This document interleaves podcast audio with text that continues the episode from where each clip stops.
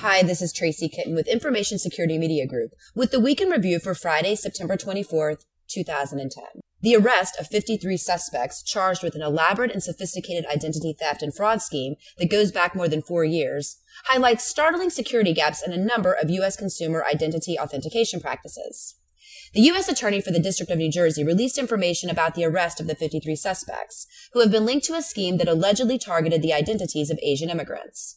At the top of the scheme is an entity called Park Criminal Enterprise, which has been accused of buying social security numbers with a 568 prefix, a prefix typically issued to individuals from China who are employed in American territories. What makes this scheme so frightening, says Kim Peretti, the former lead prosecutor in the U.S. versus Gonzalez trial, is the ease with which the Park Enterprise was able to manipulate the system to steal identities. At the 50,000 foot level, this is the most dangerous type of identity theft, says Peretti. This is the type of identity theft that is not just a breach. What they were able to do by just stealing social security numbers is frightening.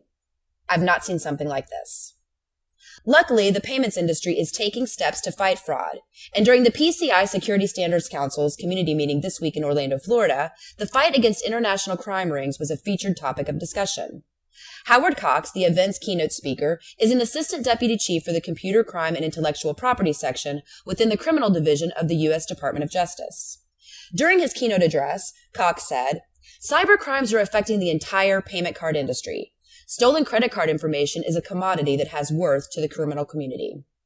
He adds that the sharing of information, not just among countries, but also among processors, financial institutions, merchants, and other entities that touch the payments chain is essential. The globalization of PCI standards is expected to encourage that better sharing of information, not just about security breaches, but also about emerging technology.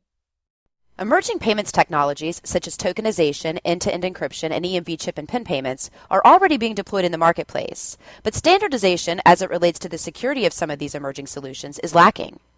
During this week's PCI community meeting in Orlando, Troy Leach, the PCI Council's security standards architect, shared some perspective on how the Council views these emerging technologies and the role it expects to play in helping the payments industry standardize security practices.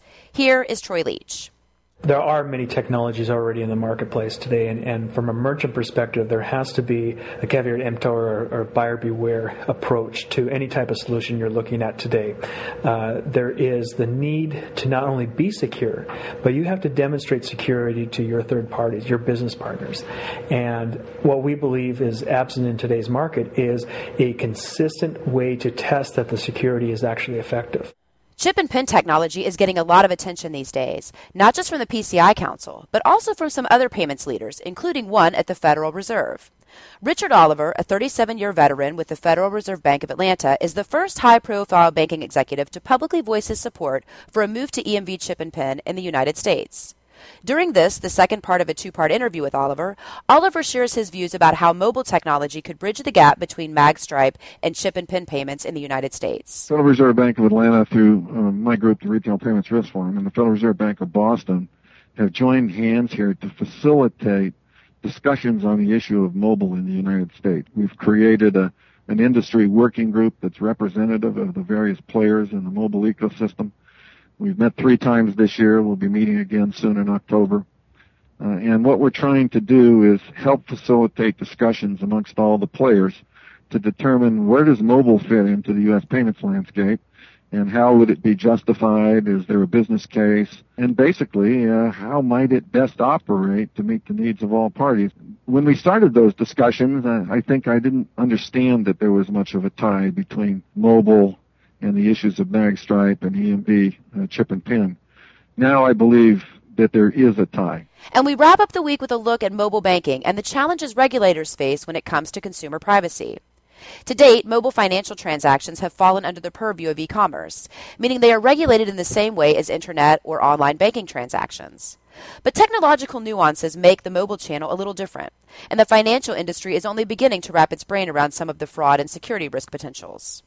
In October, BITS, a division of the Financial Services Roundtable, is hosting a forum dedicated to the emerging mobile channel, a forum where regulators, bankers, and consumer advocacy groups will spend two days examining some of these privacy concerns, sharing insights about mobile banking and payments. That's this week's Week in Review. For Information Security Media Group, I'm Tracy Kitten. Have a great week.